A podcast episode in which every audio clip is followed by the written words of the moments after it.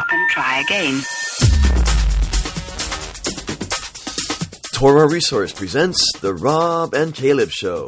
All aboard! And now, from two sides of the same state, here they are Rob and Caleb.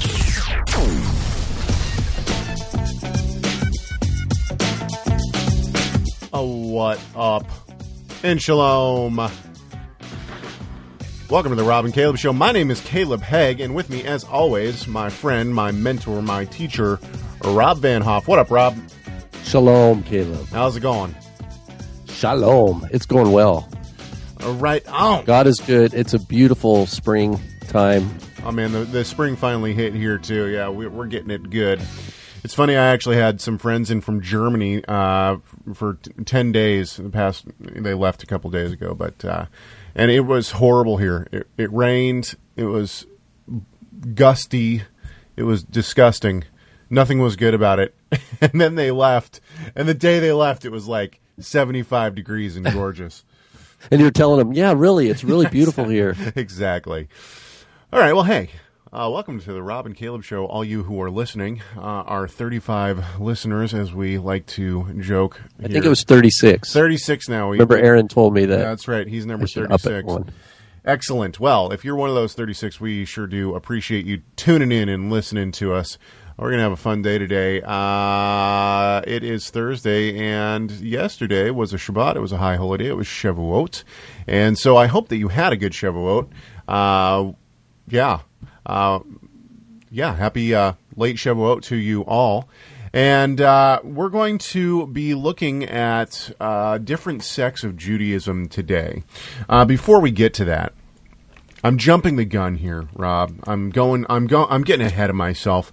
Uh, before we do that, I'd just like to let you know that if you want to be a part of this conversation, you can do so by shooting us an email, radio at torahresource.com. That's radio at torahresource.com. You can also follow me on Twitter at Caleb Hegg. That's two G's and Hegg. And you can also follow Rob Van Hoff on Twitter. That's right. He's not too old to have a Twitter account. He's at Rob Van Hoff. Is there is there some cosmic significance to the fact that both our last names end with H and then a vowel and then two letters, and that your your name ends with GG and my name ends with FF? Yeah, you know, I, I'm sure that the uh, the rabbis could have a heyday uh, with this, you know, somehow, some, somewhere. Where, but uh, I, Let's I, just leave it. Let's just put a pin in that one, and we'll just. we'll, we'll leave it. we're we're going to dedicate an entire show to that next. No, I'm playing. Okay, so uh, you know how to get a hold of us. You know how to follow us. Do all that good stuff. Uh, also, I, uh, you know, before we get started, I do want to just mention I'm quite excited because I'm going to be traveling over towards Rob Van Hoff here in just a few weeks. Isn't that right? We're- yeah, that's I'm. This is uh, something that's been uh, in my prayers. Just praying for this upcoming conference. It's, there's a uh, a organization called the UMJA. Not to be is- confused with the UMJC. Correct. Yeah, UMJA, and they're uh, hosting a wonderful uh, conference. They do it Roel Dillon is is just gifted uh, administrator who's ar- uh, arranged some speakers to come in. Uh, your father, Tim Hegg, of course, will That's be right. speaking. I have a few presentations that I'm preparing, and Ariel Berkowitz and another teacher, numerous others. Yeah.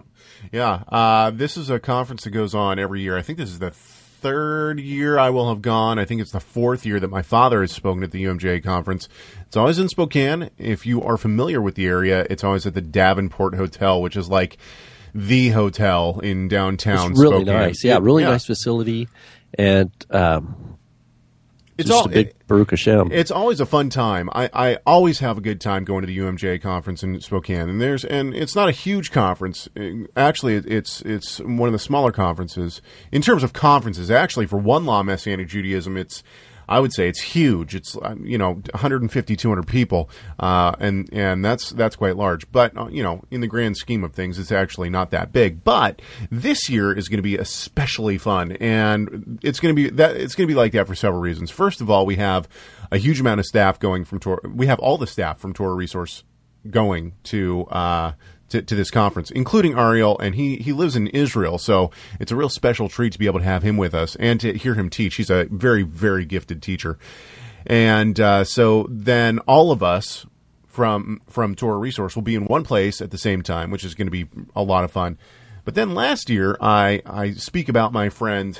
Adam Smith quite often. I'm sure he's listening. He listens to us every Thursday, and uh, I met him at the UMJA conference last year, and he's going to be there again this year. So it's going to be a real fun time to be able to see him and fellowship with him, and then he's going to be able to meet you for the first time, Rob, which is going to be Oh, that's fun. going to be awesome. Yeah, and so since I talk about, you know, I think almost every show I bring up Adam at, at some point, and uh, he's he's become a good friend because it's it's nice to have someone my age who, uh, you know, I have a lot in common with that is also Torah observant and uh, a believer. And to be honest, I don't have. I mean, I have people in my community that are like that, but I don't have a lot of friends. Uh, most of my friends are are people I grew up with in the church who either have left the faith or are living the uh, the let's go to church on Sunday and forget about Yeah, it I the rest it. of the I week. get it. So yeah. Anyway, But this to be a great time, you know, and and it's uh, it's uh, early, you know, late right at the end of spring. There, usually uh, it's not too hot in Spokane, but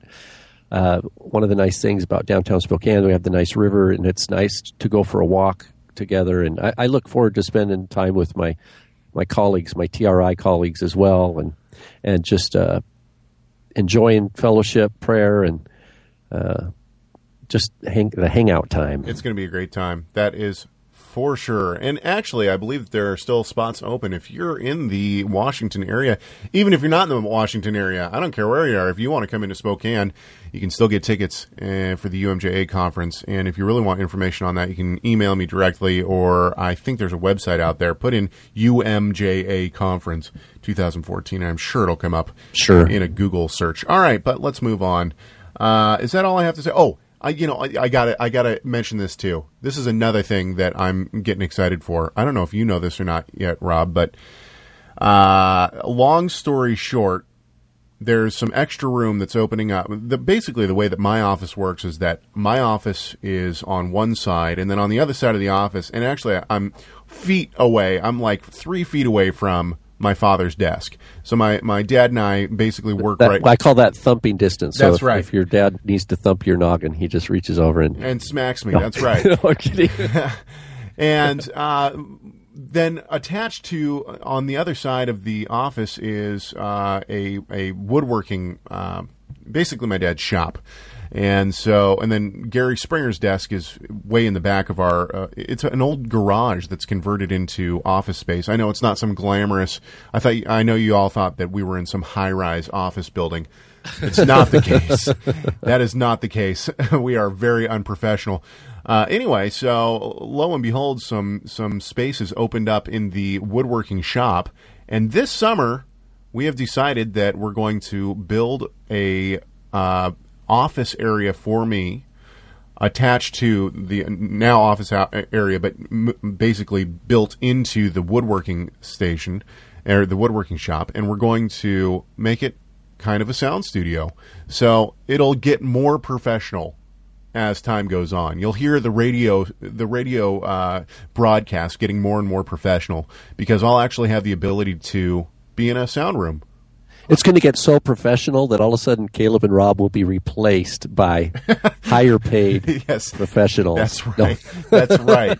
Yeah, you'll get some, you'll get some we might work ourselves. It might get so pro that that's above our pay grade. That's right. That is right. All right, let's let's move on to more important. no, but real quick though, on yes, that go for point it. of the blessing, I know that that's been uh, uh, something that's been on your heart, Caleb, for a while. Is the some audio production facility that permits you to record, edit, have the soundproof uh, room. Um, uh, right. for the production of educational resources, and that is just going to be amazing. That's a big Baruch Hashem, and that's thanks for sharing because that's something we can continue to pray for, for Hashem's provision and guidance, just even in design and layout, That's so right. that uh, so that it's really user friendly. So you can you dive in there and you have that that production space that you need. I'm excited. I am very excited. Hey, uh, yeah, okay, so let's move on now. Let's get to some important things. If you heard my Skype go off, I apologize. That's how professional we are here. I forget to turn off my notifications. Um, okay, so let's move on. We're uh, and basically, let me set this up for just a few seconds, and this is going to kind of give you an idea of why we're even talking about this today. Rob Van Hoff is, as I say at the beginning of every single one of our show, he is not only a friend, but he's a mentor and a teacher, and he is my teacher at Torah Resource Institute right now. He is teaching a class called Contemporary Judaisms. It is a dynamite class. If you uh, I, I don't care who you are or what your situation is. I highly recommend the class. I think it's excellent. It is a very heavy reading load. So you're going to need some time each week if you decide to take it when it comes around next year. But it is a dynamite class, and I'm very happy that I'm taking it. And we've gone through, uh, we're actually, today, uh, marks the beginning of our last week of this quarter. And so this this week is going to be the last week, and I am slotted to have to write a paper for Rob Van Hoff's class, Contemporary Judaism. So one of the basically what what's been going on is I have all this uh, all this stuff going on in my head from this class. I have you know all the readings that we've been doing and whatnot, and I have to choose th- two to three different topics that I want to talk about basically what I want to do during this show is I've had so much going on in my mind about this class and some of the things that we've been talking about in this class and some of the things that we've been reading. And basically what I want to do is I'm just going to talk through some of the issues that we've gone through. And uh, essentially what I'm doing is I'm laying out kind of an outline of what I'm going to talk about in my in my final paper for this class. I'm doing it here on this show.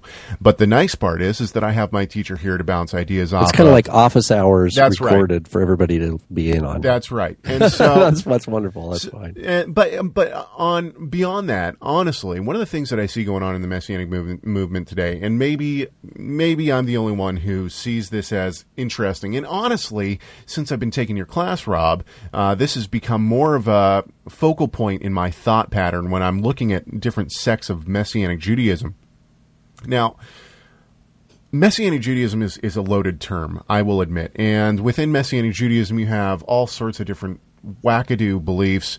Uh, you know, a lot of the time we joke that Messianic Judaism is just that messy. Messianic Judaism. Um, and so I don't even know if I really like that term. Somebody last night on, I was having a back and forth on Twitter. Somebody kept saying that, uh, saying that I was part of HR. And I'm not lying. I honestly could not figure out why the person thought I had a job in human resources. Human resources. I'm not joking. That's exactly what I thought because I, I mean, I don't really think of myself as Hebrew roots, but everyone else does. You know what I mean? Like that's just everybody. Oh yeah, you know, Caleb, Torah resource, Hebrew roots. Uh, that's not what I think of because when I think Hebrew roots, I think sacred namers. I think uh, two house theory. I think you know some of these kind of the math, the Hebrew, the yeah, Hebrew letter yeah, meanings. and stuff. exactly all that kind of stuff, which I think is nonsense. Now, uh, granted, we might have some listeners out there who hold to a two house theology or uh, are, are part of the sacred name movement or whatnot. If that's if that's who you are and what you're doing, okay, that's fine. Uh, you could email me about that. We can talk about that. I disagree with those theologies, and so I try to distance myself from those theologies. And that's why I, I have a problem with you know the Hebrew roots movement as a whole. However, I would have to say that I'm a part of it. Okay, so all this to say, one of the things that I have noticed is that there is somewhat of a what do I want to say? Uh, a glorification as it were, of of Judaism as a whole right now.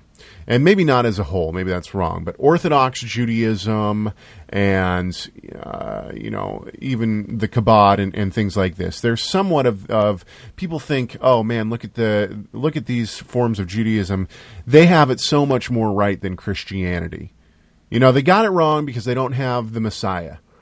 But if they just had the Messiah, they would be on point that's kind of what I see as as kind of the mentality that goes along with some of these thoughts of, of people coming into the Hebrew roots movement and some of the people already in the He- Hebrew roots movement. There is a very strong believer, and I'm not going to mention his name or his organization, and I actually respect him.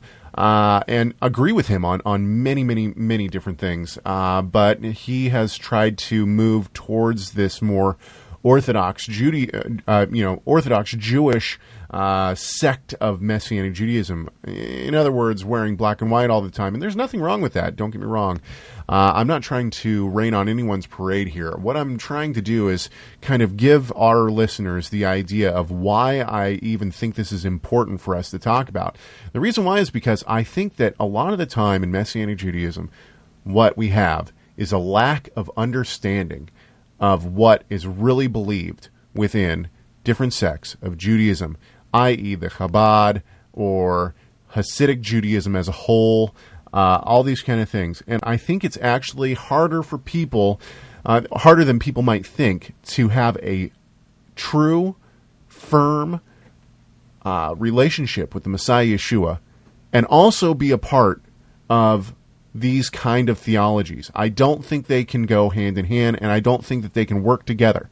And so that's why we're going to talk about this today. So um, let's just move right into it. Well, here let's let, let's say of Yeah, go for kind it. of some thoughts of Your uh, show, too. Listening to you, to your thoughts is that there are, you know, I've met Jews from Israel that are Orthodox in their practice that believe in Yeshua.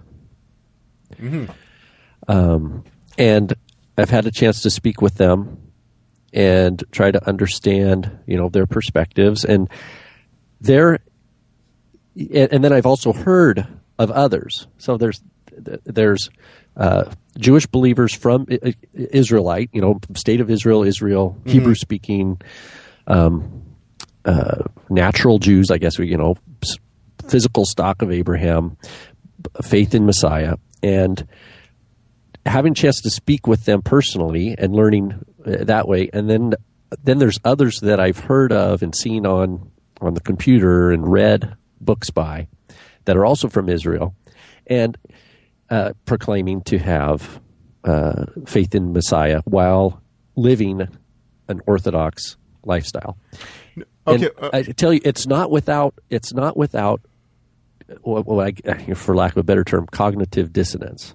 There, it, it's not. Uh, it's not unproblematic okay, wait, hang on just a for second. an But- Orthodox but- but- Jew in Israel to believe in Yeshua. They have all sorts of challenges that they have that they are faced with. Just like we in America, just like I am challenged, you know, by different things. It's not like uh, the Orthodox Jew in Israel who believes in Yeshua has somehow arrived at the pinnacle of um, of spiritual fulfillment on earth. Well, maybe what we should do first and foremost is could try to define some of our terms a little bit. Um, and and maybe I should have done that in the beginning. Uh, the idea of orthodoxy, okay? I don't think that there's anything wrong with having a more strict uh, adherence to the commands. N- now, Agreed. Okay, I, I see that as a matter of intensity. yeah, okay, and so and so and, when and when, so when, when- intensity can take uh, can manifest and, and like be expressed in um, certain cultural uh, practices, but that's where we start sliding into things that are tra- become tradition or cultural, and people they could look attractive and look like that is well that must be the way Yeah. that must be the way but what to I'm express true Torah uh, obedience. I, I totally agree with you. But what I'm saying, Rob, is uh, several several different things. First of all, when when we say orthodox, okay, I'm not just saying that. Uh, you know, okay. Let me let me let me step back here. So when we say orthodox. I'm not saying that there's anything wrong with being more intense in your Torah keeping, and you're right. There, there are some problems that come into that. But at the same time, what I am saying, and what I'm trying to say, is that there is a theology that goes along with quote unquote Orthodox Judaism, and and specifically when you get into sects. So when you look at someone and you say, "Oh, they're an Orthodox Jew," well, that's not the whole story. What what kind of Orthodox Jew are they? Are they Chabad? Are they Hasidic? If they're Hasidic, what what sect of Hasidic Judaism are they are they do they ascribe to? Within each one of these quote unquote Orthodox Jewish faiths, okay, you have different theological views. Oh, right, right, right. And those theological views is what I'm saying is a problem. And what I think people don't understand, a lot of times I think people throw out this word Orthodox Judaism. Oh, yeah, you know, I want to be more Orthodox. Now, granted, when people say I want to be more Orthodox, that usually means level of intensity when it comes to Commandments. commandments. Right. But, I- I hear you. But what, what I think people are not understanding is that that when we say Orthodox Judaism, you have to unpack that because there are theologies that go along with quote unquote Orthodox Judaism. And I don't care what sect of Orthodox Judaism you're talking about, there is all these different uh, theologies.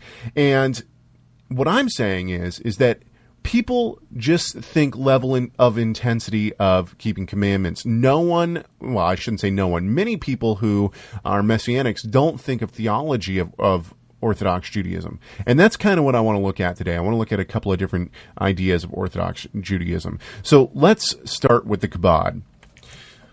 So I'm going to throw out a couple of uh, things that I think I've learned in your class, Rob.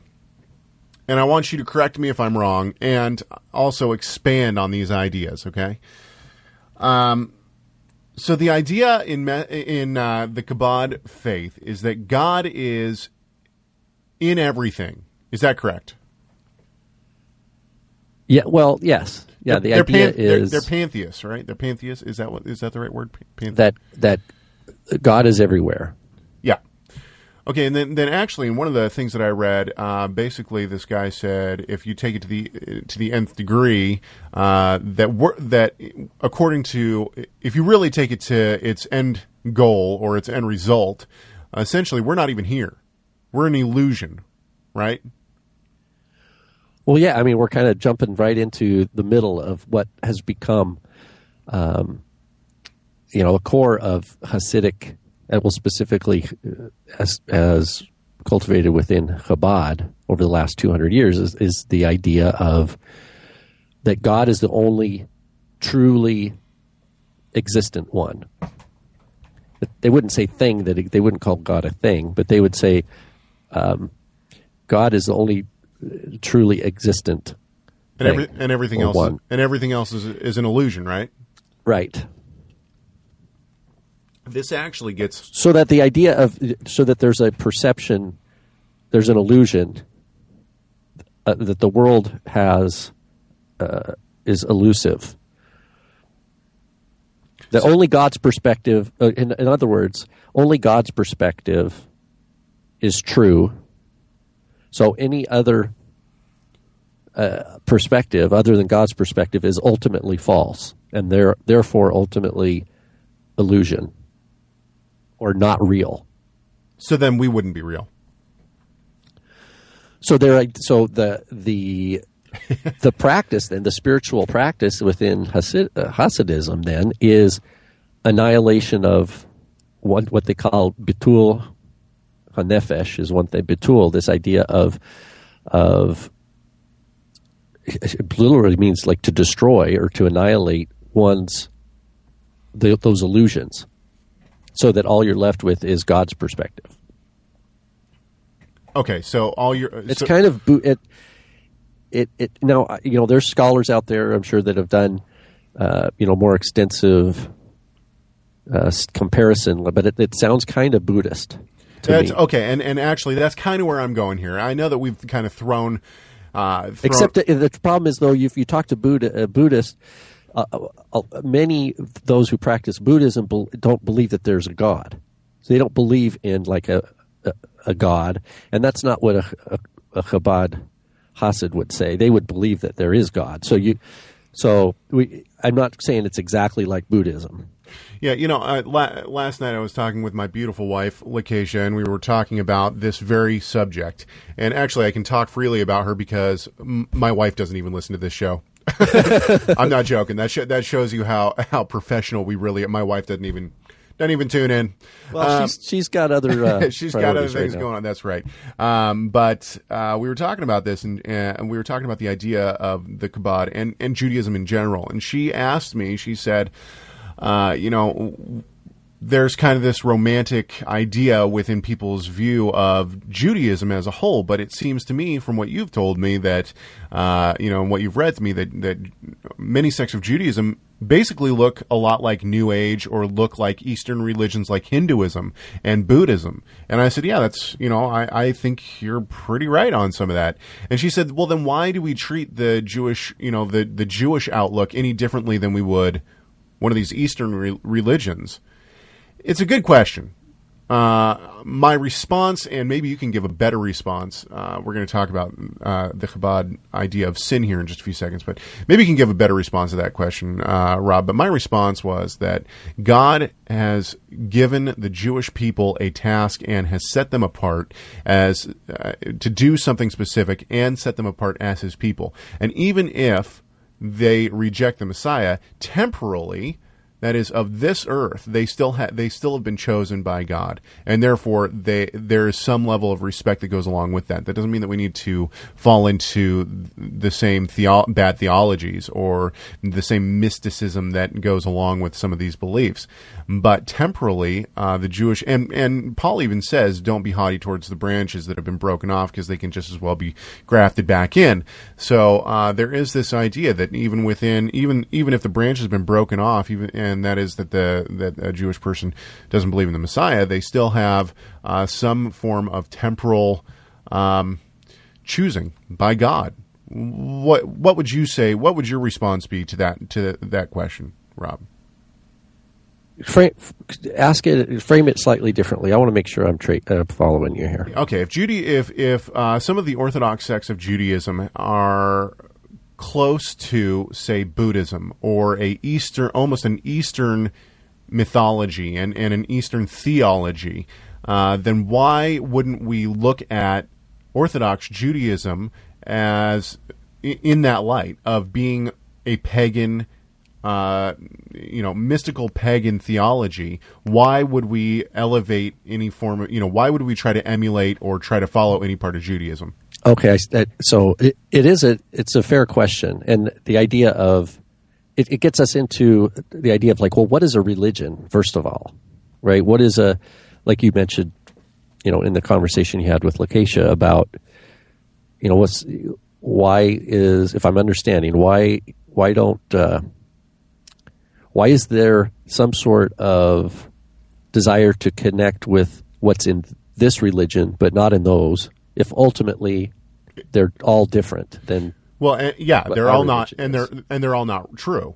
and they're all not true well i would say uh, there's a few things that have to do with just the promises of god involved for example the promise to abraham right that uh, that through him all the nations of the world would be blessed and that there's uh, god has an enduring covenant with the physical offspring of abraham isaac and jacob so there's there's a sense of there's a there is a special place in the world for the physical offspring of Abraham, Isaac, and Jacob, and that those in Messiah, and I, I take my guidance from, uh, like I think of Romans 11. I am very much on the same page the way your father, Tim Hegg, has um, understood and taught Romans, uh, the book of Romans. And so, um, uh, understanding that we're not to boast against the branches, we are to show mercy, just as the Lord has shown us mercy by calling us to be in His Son, Yeshua, and to abide in the branch, right, or, or abide as branches in the vine, that is Yeshua, and apart apart from whom we can do nothing, and that that is a, a relationship that is that the floor, the very foundation of that relationship, from our perspective, is one of trusting faith. That mm-hmm. it, it's not anything that we have done, and so there's no works that I can do that will justify or support that new creation that I am in Messiah. I am in Him. It's He's the one that did the work, and it's absolutely a new creation that He has made me, whose foundation is faith. And so that takes some getting used to. You know, it, uh, when we see religions of the world that have all sorts of seem to be like a works based type of thing.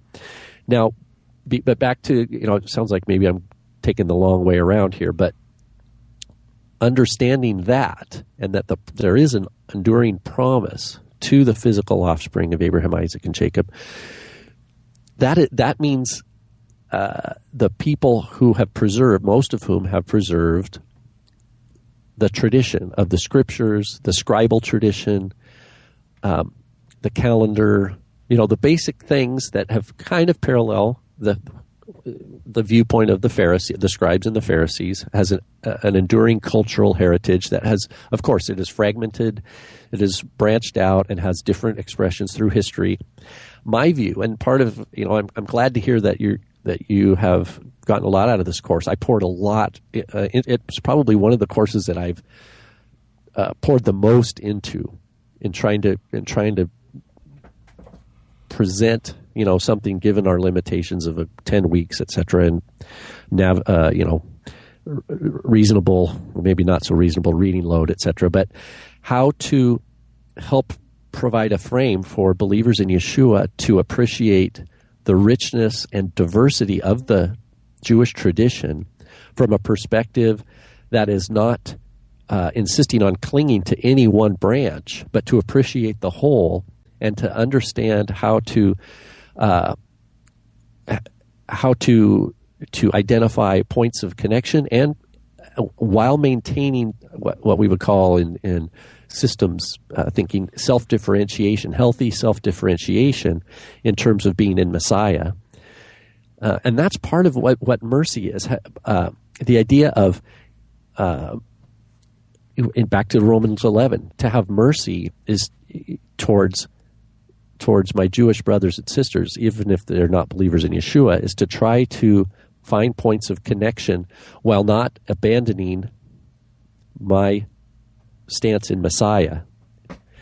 And that's not easy. It sounds simple, but that's not easy because it's easy to get frustrated. It's easy to get short sighted. It's easy to get judgmental. You know, those works of the, you know, our flesh is still will try to say, well, I'm right and they're wrong. You know, these kinds of things will jump up inside of us, and we need to um, learn those those fruits of the spirit that are the more you know long suffering, patience, you know, love. These types of things become more. These fruits of the spirit become more and more important for us to discern, and that's different than now it doesn't mean I, you know, thinking of another religion. So if I'm dealing with the Buddhists, that doesn't mean I'm not going to um, have those same fruits of the Spirit and try to teach them about Yeshua.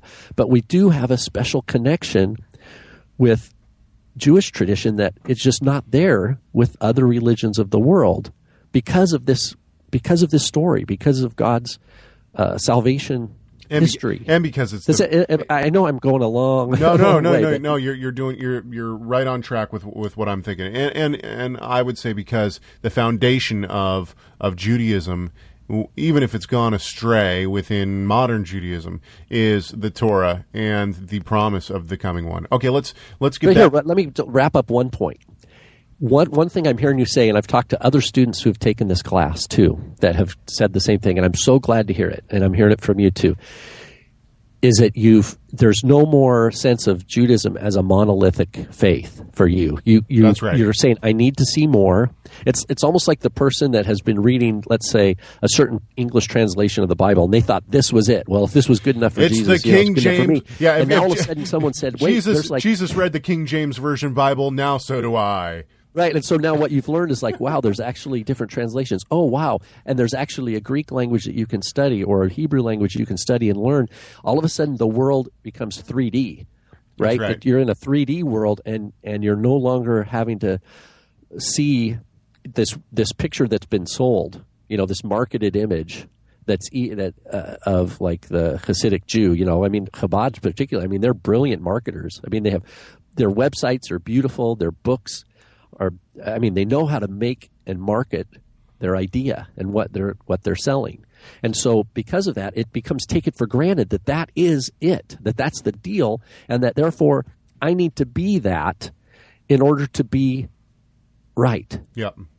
And that's what we, we need to learn uh, the wisdom of, of where that comes from in our human nature, in our fallen human nature, in our desire to be justified, our desire to be legitimate. I want to be the real deal. I, I don't want to be fake.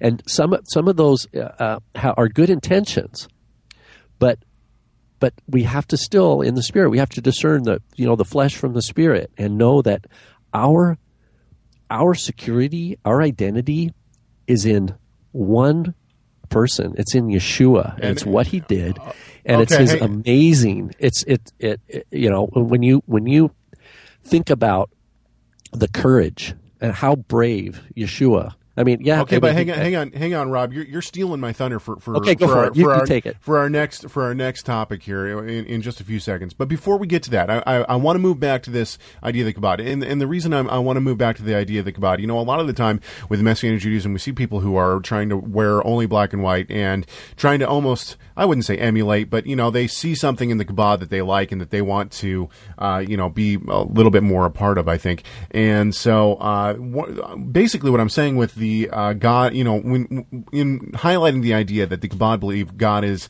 Uh, you know, in everything, and uh, that if you take it to its ultimate end, that we are essentially an illusion. Then the question is, well, if we're an illusion and everything is God, then what is sin? And this is something that uh, was brought up within the course. The idea was is that sin is simply when God. Now, correct me if I'm wrong on this, Rob. And and I, I know I stole your thunder on, on going going where you were going with Yeshua, and, and we're going to get to that. Don't worry. We're, we're I'm gonna I'm gonna let you wax on that as long as you want here in just a few seconds. But I want to get back to this idea of what what sin is with the Chabad. So, the, in my understanding, and correct me if I'm wrong, in my understanding, the idea is is that God, when God takes His presence away from somewhere, when his when his presence isn't completely full in a place, that's where that's when you have sin. Is that correct? Well, you know, Chabad. Chabad now, I, I'm not a spokesperson for Chabad, so I need to. So to qualify, you know, take everything I say with a grain of salt, and maybe search their literature for more, you know, official articulations. But it, the idea of sin in Chabad is that it's just damages. It doesn't really anger God. I mean, my understanding is that sin just affects the soul, the person, because they're they're making like a mistake. They're, you know, God said do it this way. They're going to do it a, a different way, and because they chose to do it a different way, there are natural consequences. Um, but but like it, the sense for me is that but God is more nes- uh, more or less um, neutral. It's like, well, see, you did that, and now that's. But there's like, but God doesn't. Uh, my sense from Chabad is that God doesn't get angry. That sin is not an offense to Him, and that's that. That's markedly wrong. different. Yeah. Markedly different than than my understanding. And my understanding is that God is holy and He's jealous for His holiness, and He has a wrath, and that wrath is on man, sinful mankind, unrepentant mankind. But He also, in His justice and His His jealousy for His holiness, that He is also loving beyond what we can understand love. And that's why the greatest commandment is he says to love uh, him with all our heart and all our soul and all our mind and to love one another as ourselves because that's how he loves us. And so God both loves us he and and this we get into John three. You know, John three is a site. Uh, you know, in the scriptures of where where it says, "In- "In this way, God loved the world that He gave His only begotten Son, that whoever believes in Him will not perish but will have everlasting life." That that is that is how God loved the world. He loved the world in a way, and so in a certain way, and in this way that He would he doesn't god does not love the world apart from what he did through yeshua. That's that's my understanding. And that and then it goes on if you read in john 3 by the end when john the baptist is teaching he says that whoever is not in the son the wrath of god abides on that person that, they've already been condemned because they haven't believed in the one upon whom God has put his seal. And so from from the those who who hold the apostolic writings as as holy scripture we the picture that we are taught the way that we're taught to think about things is to understand that God's wrath is just like in Romans 1 the right the wrath of God is revealed right uh, in I think it's 1 17 18 19 right in there but also the righteousness of God is revealed Mm-hmm. Paul, Paul, puts those right next to each other in chapter one of, of his epistle to the Romans, explaining that God's wrath, because of man's sin, is on the world. But and so Yeshua comes not to judge and condemn, but to save. To save from what? It's like Noah. It's like Noah preaching righteousness and people mocking him while he's building this boat. You know, yeah, yeah, this guy's crazy, making fun of him. Who knows? You know, I haven't seen the movie, so I'm not. I, have heard funny things about it. So, I, uh, but I haven't of, seen the movie. I read the book. but yeah, no, I know the book is. Uh, if you go see the movie, uh, be careful. I, I, hear it's they take a lot of uh, midrashic expansion. You know, uh, freedoms. But in any case, so I, I, just know that's a hot thing this year, Noah. Uh, but anyway, back to biblical Noah, right? I mean, God God judged, God was angry. And he he his justice needed expression and it was expression through sending the flood. But but his his anger just and this was just anger. This wasn't reactionary immature, you know, kind of anger that we sometimes feel as humans. This was jealousy for his holiness and who he was as the creator and the honor he deserves that he also, it says, Noah found favor in his eyes and he saved. He created, he put forth a way to preserve mankind so that, because there was an ultimate promise, of course, that we know of, that the Messiah would come. But he saved. He provided a way of saving, and and it says in a, in uh, Hebrews that Noah was a preacher of righteousness. I think that's in Hebrews. But but we don't see any other people, any other humans uh, repenting and saying, "Hey, I I've sinned and and um, I believe, I believe, I believe that you are what you say is true. God's going to judge the world. What can I do?" We don't. That didn't happen. It was only Noah's small family and the animals that were preserved through that. So God's justice and His wrath is not expressed without His also expressing his love at the same time. Actually, you're, you're hitting on an issue that I basically, you know, I've been. I'm not going to say I've been dealing with, but there are certain people who I've been talking to. You know, the whole um, Rob Bell love wins thing. My my contention with that is that Rob Bell doesn't understand what love is. He's right that love wins. Love does win in the end. God's love wins, but Rob, Rob Bell doesn't understand what what love actually is because he thinks that love. I haven't. I haven't. I mean, I've seen a bunch of his videos, uh, but I haven't seen any. Uh, I'm kind of ignorant when it comes to his. I, I just decided I just he's it was he, better for me he, to avoid. He's a, he's a universalist. We're getting completely off topic now, and actually, we're you know honestly, uh, coming into this, I wasn't sure if we were going to be able to fill a whole hour with with this, but we've actually only. Uh, I have in my notes here. You know, I have these notes that I write out before before we do a show, and and. Uh, I, I have like I put uh, numbers next to every single point, you know, and so we've hit point one, and I have like eight points here. So back to back to well, the idea. Uh, My yeah. understanding of of Chabad is that a, tra- a sin does not offend God. It just has consequences for the soul that sins and but it's no offense to the creator. Well, I guess my point with Chabad, and we're going to move on here in, in, just a second, but I guess my my point with Chabad is because since it's probably one of the more well known, I wanted to hit on that first. And the whole the whole reason I wanted to hit on that first is because if you're listening to this, I highly recommend. You know, you've heard us say things like uh, almost putting it up there with uh, on par with Buddhism. Uh, when you really look at the the theology of the Chabad uh, and you really look at uh, you know how their their theology works and how it relates to their understanding of God and all that kind of everything like that. Uh, it is it is not I don't think it's what most people think it actually is. It is very very uh, it reeks of Eastern mysticism almost, and uh, so. I guess the whole point of bringing up Chabad in the first place is to say this might be the most popular, but uh, do some research. It's it, it's kind of intense. Uh, some of the things that I've read about what the Chabad believe, things that I never knew, things that I w- was very surprised about, and things that make me now realize I really don't want to be associated with the Chabad theology in any way, shape, or form. Let's move on. We're going to move on to Hasidic Judaism in general and the idea of a tzaddik. And this is probably one of the things uh, that really hit me the most in this course was what a tzaddik was. Now, I spent time, for those of you who don't know, I spent six months in Israel.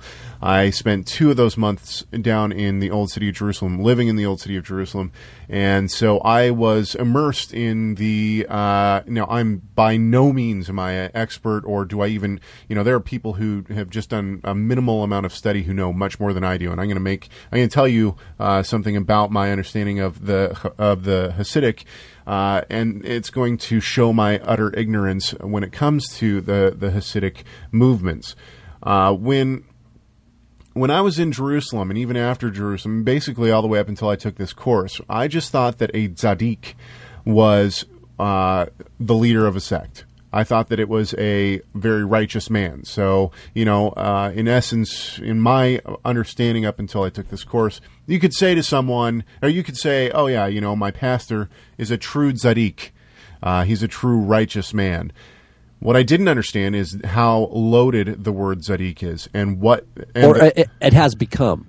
it has become. And there is actually yeah, because there's biblical tzaddik. Oh, sure. There's nothing wrong with what you were saying. Like my pastor is a tzaddik or something. you know, I mean, but I guess my point is is that there is now a theology that goes along with this word tzaddik when you're, especially when you're talking to Jewish people and uh, people who have some understanding of Hasidic Judaism. So I want to read some of what we have read in our class, and and this is so packed full of, of so many things we could talk about. But what I what what really struck me is the idea that we have a physical living tzaddik here with us now. His name is Yeshua, and amen. and so, as I read the, some of the, I, I got three little excerpts. We're going to talk about each one of these little excerpts. As I read these, just have in mind, I, I don't think you can, as a believer, I don't think you can read through these and not think to yourself, Yeshua. But listen to how uh, this is from, uh, what uh, dictionary was this, Rob? I can tell you. This is from the uh, Yivo Encyclopedia, okay? Oh, excellent website. Uh, Yeah. Y I V O. If you look that, if anybody wants to look that up, It is an excellent website, and and I believe it's Jewish, right? They, I mean, they're not. It's not like Christians who are trying to explain. no, this is and it's uh, yeah, this is absolutely this comes from the Center for Jewish History, I believe. Or no, no, Yeah. that maybe that's an external link. Anyway, um, so th- this is Jews writing about Judaism. This is not Christians writing about Judaism or anything like that. It's Are you are you uh, is it Joseph Dan or Joseph Dan? The is he the Um, author of what you're quoting here? I don't I don't know what you're looking at. yes, it, you're right, Joseph Don Dan. Okay, so um, this is the first quote I'm going to use. Okay, this is about the Tzaddik. The core of the theory of the Tzaddik maintains that there is a pact between the leader and his community, which exists on two levels, spiritual and physical. On each level, the duties of the leader and those of the community are clearly spec- specific, uh, specified. I'm sorry. On the spiritual level, the community owes the Tzaddik complete faith and loyalty. It has to perceive him as the intermediary between themselves and God, as the divine representative in their midst, and their worship of God is to be directed through him. Complete loyalty to the Tzaddik and his dynasty on the part of the Hasid, uh, of the Hasidim are their fa- and their families is demanded, and a, and a Hasidic uh, I'm sorry, and a Hasid identifies himself according to this dynasty. There is no universal Hasid. One is a Sadagora Hasid or a Lubavitch Hasid or a Belz Hasid. Without adherence to a leader and his dynasty, there is no Hasidim.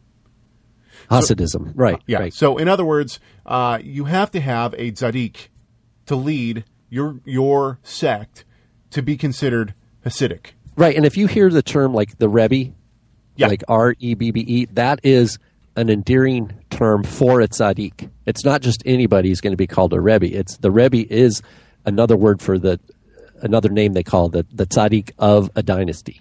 Yeah, absolutely. So, So, like Schneerson, the Rebbe, uh, that being it's implied that he is the tzaddik, and all the Hasidism, uh, Hasidim that cling to him as their uh, tzaddik, um, then are uh, that would be the Lubavitch yeah, Hasidic group. So, so, but the other thing that I mean, the, the first thing I thought, wow, there were so many things going in, on in my head when I when I first read that. Uh, but one of the first things that I that I thought to myself was, uh, so essentially, as a messianic Jew or uh, someone who holds to a messi- messianic faith, I should say, uh, it is very debatable whether or not I should be considered Jewish or not. I would consider myself Jewish by blood. Many, uh, most Jews would not. My mother's not Jewish. My father is. Anyway, not the point. As a as a believer and a messianic who holds to the commands of Torah, or as best I can, I would say that since I have a, a, a tzaddik, uh, essentially according to this, and according to what this what what Joseph Dan has laid out, uh, I actually hold to a form of Hasidic Judaism. Correct? Sure, yeah. The Because- difference is that tzaddik in the Hasidic communities is something that is passed on sometimes from father to son, or that tzaddik will will there will be an heir when he physically dies that becomes the new tzaddik for the community. Sure, but I could I could argue the same because um, my the dynasty that I follow is the House of David, right? And my tzaddik hasn't died. My di- That's exactly that's the difference. The difference is that we have an enduring tzaddik. Yeah, he lives forever, and he was, and he was, uh, you know, the scripture says that uh, I. Uh, uh, what's the psalm that says, "I said to my Lord," or "My Lord said to me." Uh, anyway, Yeah, the Lord said to my Lord, "Sit at my right hand." yeah, That's exactly, Psalm one ten. exactly. Thank you very much. Yeah, Uh, well, here's here's the thing. If just while we're talking, you know, we mentioned Lubavitch. It came up. For example, Schneerson died and Died didn't leave 96. an heir. He didn't leave an heir. Yeah, so that's he was the seventh uh, line of the tzaddik for Well- the Chabad. He didn't leave an heir, and so now the conundrum is, we all of a sudden we have this massive group of Hasidim who are they're not just any uh, it's not this generic Hasidism. It's they are Hasids to that person they've considered a tzaddik, but yet he dies, doesn't leave an heir. So then you have some of them say, well, he's still alive, and he's the Messiah. Well, and, that- you know, Yeshua two thousand years ago, Yeshua said people will be coming, say, here, the Messiah, here's the Messiah. He said, don't listen to him. there's tons of other issues that But are we wrapped. don't have anyone before Yeshua saying this. Yeshua is the he came first on the scene. Yeah. He set up the thing, and I see all these others as like uh, ripping distorted them off. Echoes Yeah. and uh, Well, the Schneerson. Make- it's interesting that you bring up Schneerson because there are significant issues that go on with uh, with Schneerson. First of all, it was prophesied that the seventh Lubavitch rabbi would be the Messiah. That was Schneerson. Uh, he was the seventh Lubavitch rabbi, and also. Uh, it's interesting to me that people say, "Oh, well, the reason that we can't accept Messianic Jews or Christians is because they say that Yeshua is God." Uh, well, there has been Hasidic Chabad uh, that Lubavitchers who say that Schneerson is who he is, which is a specific.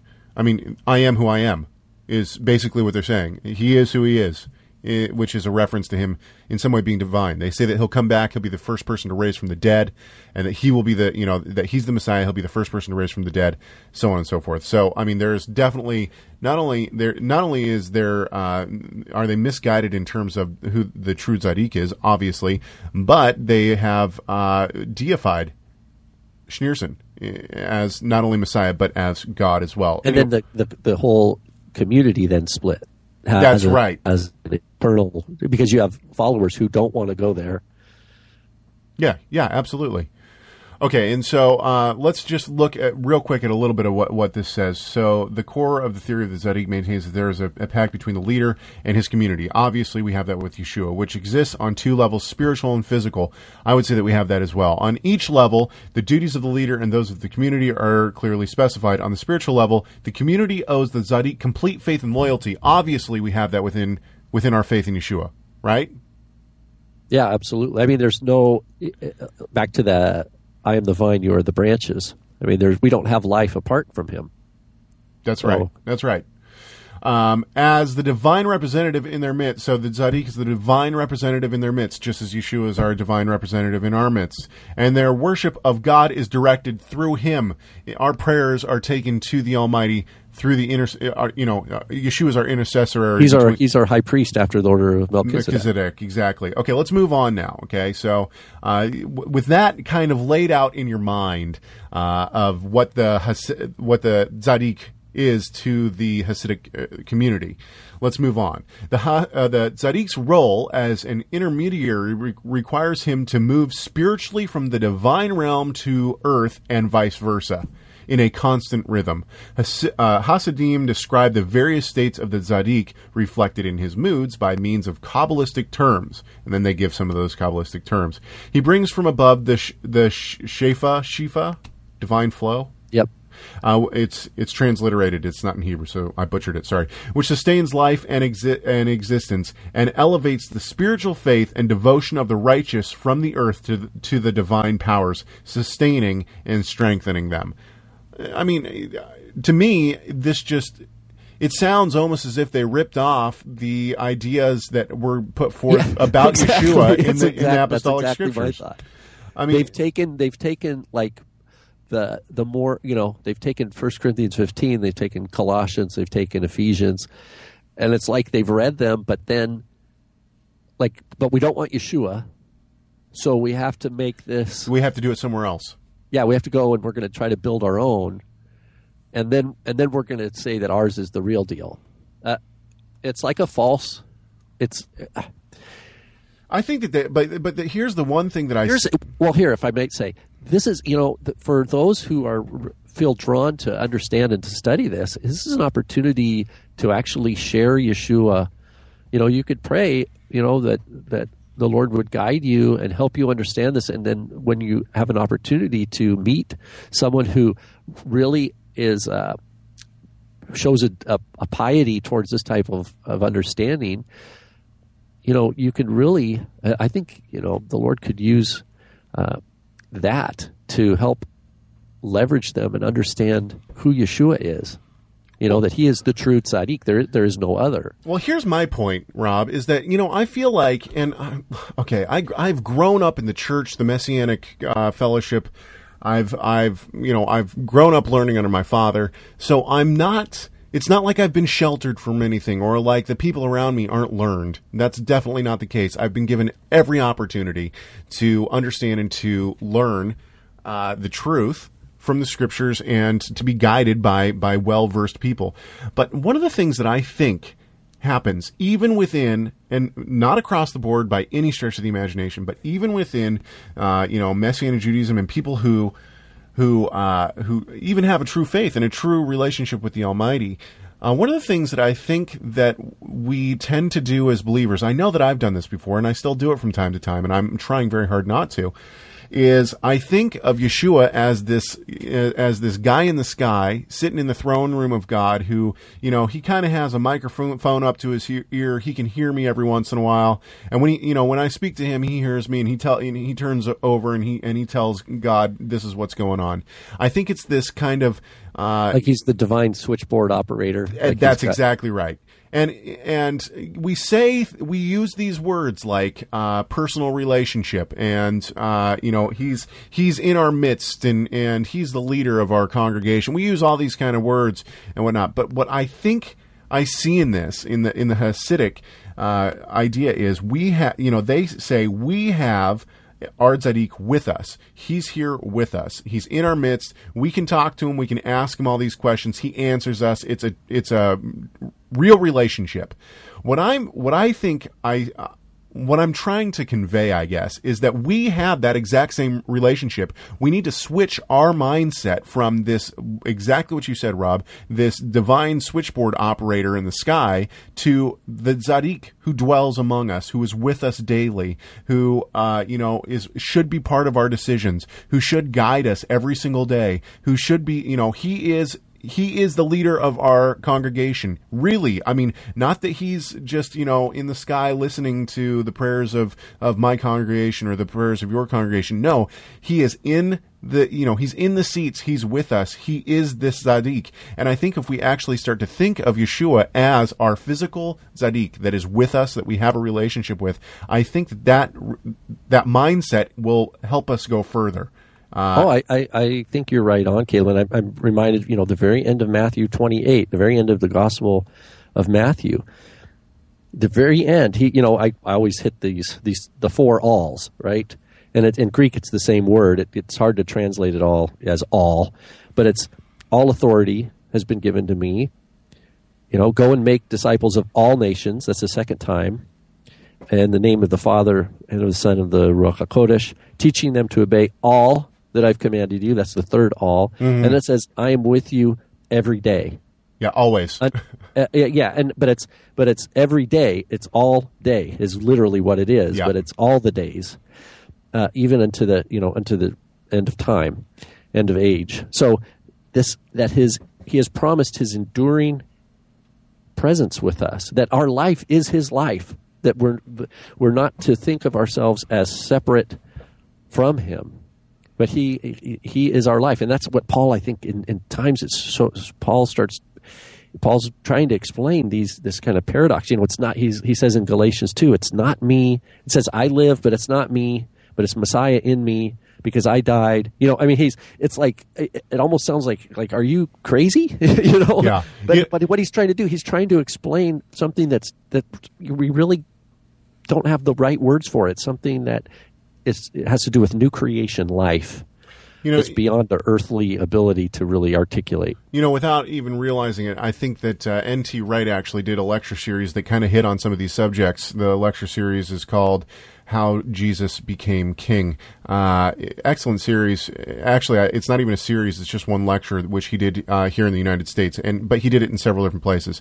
You can find it on uh, online. Anyway, I listened to uh, two basically the same lecture, but it was uh, done in two different places. I listened to both those lectures last night, and he brings up some of these same kind of points about Yeshua actually being with us and how God's kingdom has been ushered in, and how we fight to uh, you know to place our King, uh, and eventually, obviously, the Messiah will will place himself. We will have nothing to do with us, but how we fight for the kingdom that's at hand right now. Before we leave, I want to finish with uh, this last little quote from from the same uh, Joseph Dan uh, and uh, about what Has- Hasidic Judaism is and uh, the idea of the tzaddik. And then I want to read one little passage from the apostolic scriptures. So he says, by putting their faith, that is the community's faith, into the into their zad, uh, tzaddik. Hasid, Hasidim are assured of constant contact with God as mediated by the tzaddik. The closer they are to him, visiting him frequently on holidays, living close to the town of his residence, the closer they are to divine providence and protection. Okay, so with that in mind, I now want to go over here to 1 John 2. My little children, I am writing these things to you so that you may not sin. And if anyone sins, we have an advocate with the Father, Yeshua the Messiah the Tzaddik, and he himself is the propitiation for our sins, and not for ours only, but also for those of the whole world. By this we know that we have come to know him if we keep his commandments. The one who says, I have come to know him, and does not keep his commandments, is a liar, and the truth is not in him. But whoever keeps his word, in him the love of God has truly been perfected. By this we know that we are in him and just the idea of that quote of you know the person who lives closer to the tzaddik, the person who you know sees him on holidays and lives close to the town that he's in, and those kind of things.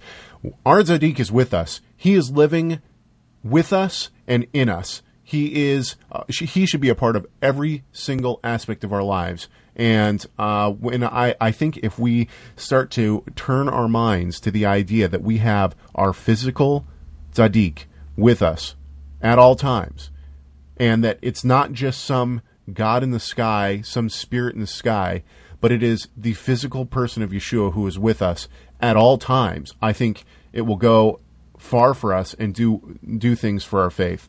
Anything else you want to add? Absolutely. Well, I just think this is fitting. You know, we just uh, wrapping up the the wonderful spring feast season, and the counting of the Omer, That's right. and and then the celebration of Shavuot, which of course is uh, ultimately expressed in that that first season after Yeshua's uh, suffering and re- death and resurrection and ascension, the giving of the Ruach Hakodesh, so that which is the empowering. If you remember back to Acts chapter one, they say, well, I mean, they're hanging out with him for forty days during the count of the Omer, and what do they say? Okay, Rabbi, are, we, are you going to like set up the kingdom now? You know, are we like, Yeah. ready to? Yeah, are- exactly. You know, you're here, right? You're like this is the new thing. Like you're here now. You're resurrected. Now we're just going to go, you know, take over the world. Yeah, let's tromp on Rome now. Yeah, let's kick Rome out. Let's let's set this up. Are you going to restore the kingdom to Israel? I mean, they're still they've been through everything. They they were scattered at his arrest, right? You know, Peter's been restored. You know, Peter denied him. They didn't believe, you know, when the when the they heard initially the report of his of his resurrection. It was hard for them to believe. You know, Thomas didn't believe. He says, unless I see him and just you know see his wounds and touch his wounds, I'm not even going to believe. You know, I mean, these are people who are like they've been through everything that we think that we would love to have been there for you know to be an mm-hmm. insider to be mm-hmm. able to be intimate you know those settings and hearing hearing Yeshua's words just come off his lips you know and just be in the room and be sitting around the fire with Yeshua but yet these people are still not getting the whole picture you know right. and he he says you know not many days just a week from now basically you know don't don't leave Jerusalem wait and you're going to get something just like Yohanan Hamatbil, just as John the Baptist said, you know, I baptize you with water, but he will baptize you with, with the Ruach HaKodesh. So you are, you're going to receive power and authority from on high so that you can take that great commission and you can go do it. And I am with you. And so that's another thing that, that you know, we can see these uh, kind of faint shadows in like the Hasidic uh, theory of the tzaddik that you shared, you know, from Joseph Dan's description. Uh, but it's Yeshua is that, but then he he kicks it into overdrive, and uh, and this is two thousand years ago. You know, this just this isn't a you know something that emerged in Judaism from the seventeen hundreds, which is what we're seeing when we talk about Hasidism. It's uh, it's ancient and it's the first, and everything else is a copy. It's a it's a uh, you know an attempt to try to draw as as pious as some of these Jews are, and I don't want to I don't want to say that they're not uh, sincere in what they believe, but they've they're they're not always zealous. We know for the right things, like Paul writes in Romans ten. You know, they they have a zeal for God, uh, but it's not according to the knowledge of how how God. Uh, God's way of righteousness and reconciliation is only through Yeshua. It's not That's through right. any other person that we would call a tzaddik. But that empowering at the at the Shavuot at the Pentecost is is we can participate in that. We are called to be part of us. That's who we are. We're part of that new creation, that new uh, people in Yeshua, and that He has promised back to the Matthew twenty eight. He's to be with us wherever we are. He says, "You ask when we ask for something in His name." He says, "My Father will do it." Why, what does that mean to ask and pray for something in Yeshua's name? It means that we're on we're on mission That's right. We're on mission. And when we ask for for the sake of Yeshua's mission for the sake of who Yeshua is the father is going to provide that because that's what he he's about. Yeshua was he says I'm about my father's business. And as he sent me I send you. And learning our one of our challenges is how do we how do we learn to walk in the spirit and not the and to put to death the deeds of the flesh? That's our that's that's our business too you know as- of course uh, in our relationship with others and sharing the good news of of our new creation in Messiah and basically the gospel message. We still have our internal growth, you know, of discernment between the new man and the old man, and and that's an ongoing. That's that's our Torah study, really. I That's mean, right. we, uh, we could, you know, another aspect to studying contemporary Judaism is those groups that rejected the Hasidism, Hasidim. You know, the more the what we call the uh, Mitnagdim tradition. You know, they were all about Torah study. Why? Because Torah study is what puts to death the, the evil inclination. And so they, they skew their lives. They become they become ascetics. You know, like trying to stay up all night and study Torah every night, keep your feet in ice, and and there's all sorts of ascetic behavior to try to stay focused on Torah study because that's what. But then all the other things in life that we're called to do get put on the back shelf. Marriages, you know, uh, the, the real the, the real the real parts of Torah. Is, Yeah. yeah, yeah. So, so go for it. You're gonna you, you, no, I, I realize I'm just rambling. no, you're fine. You're fine. Uh, you know, I, I think what the whole point is, and the whole reason that uh, that we wa- that I wanted to do this show in the first place was to basically show people and to tell people don't romanticize the uh, idea of these sects of Judaism. Um, they have some, you know, they come from Torah. They have some great things to teach us, but don't get wrapped up in all of uh, all of the nonsense. And a lot of what these sects of Judaism, the Chabad, the Hasidic, uh, a lot of what they they believe is just that. It's nonsense. And so don't don't romanticize uh, these these sects of Judaism. Uh, well, we're we're at the end of our time, and uh, if you have noticed, last week and this week we did not have a commercial, nor did we have a tech minute. And the reason why is because we're just having so much fun talking about these kind of things that we just haven't had time. And that's okay. You know why? Because Rob and I, uh, we're in control of this show. Actually, the Almighty is, but uh, He gives us control every once in a while, and we have the freedom to do things like that, like not take a commercial break and not give you a tech minute. But maybe we'll bring those back at some point. Um, until next time, I do hope that you remember who our true tzaddik is, Man. our great God and Savior, Yeshua, the Messiah.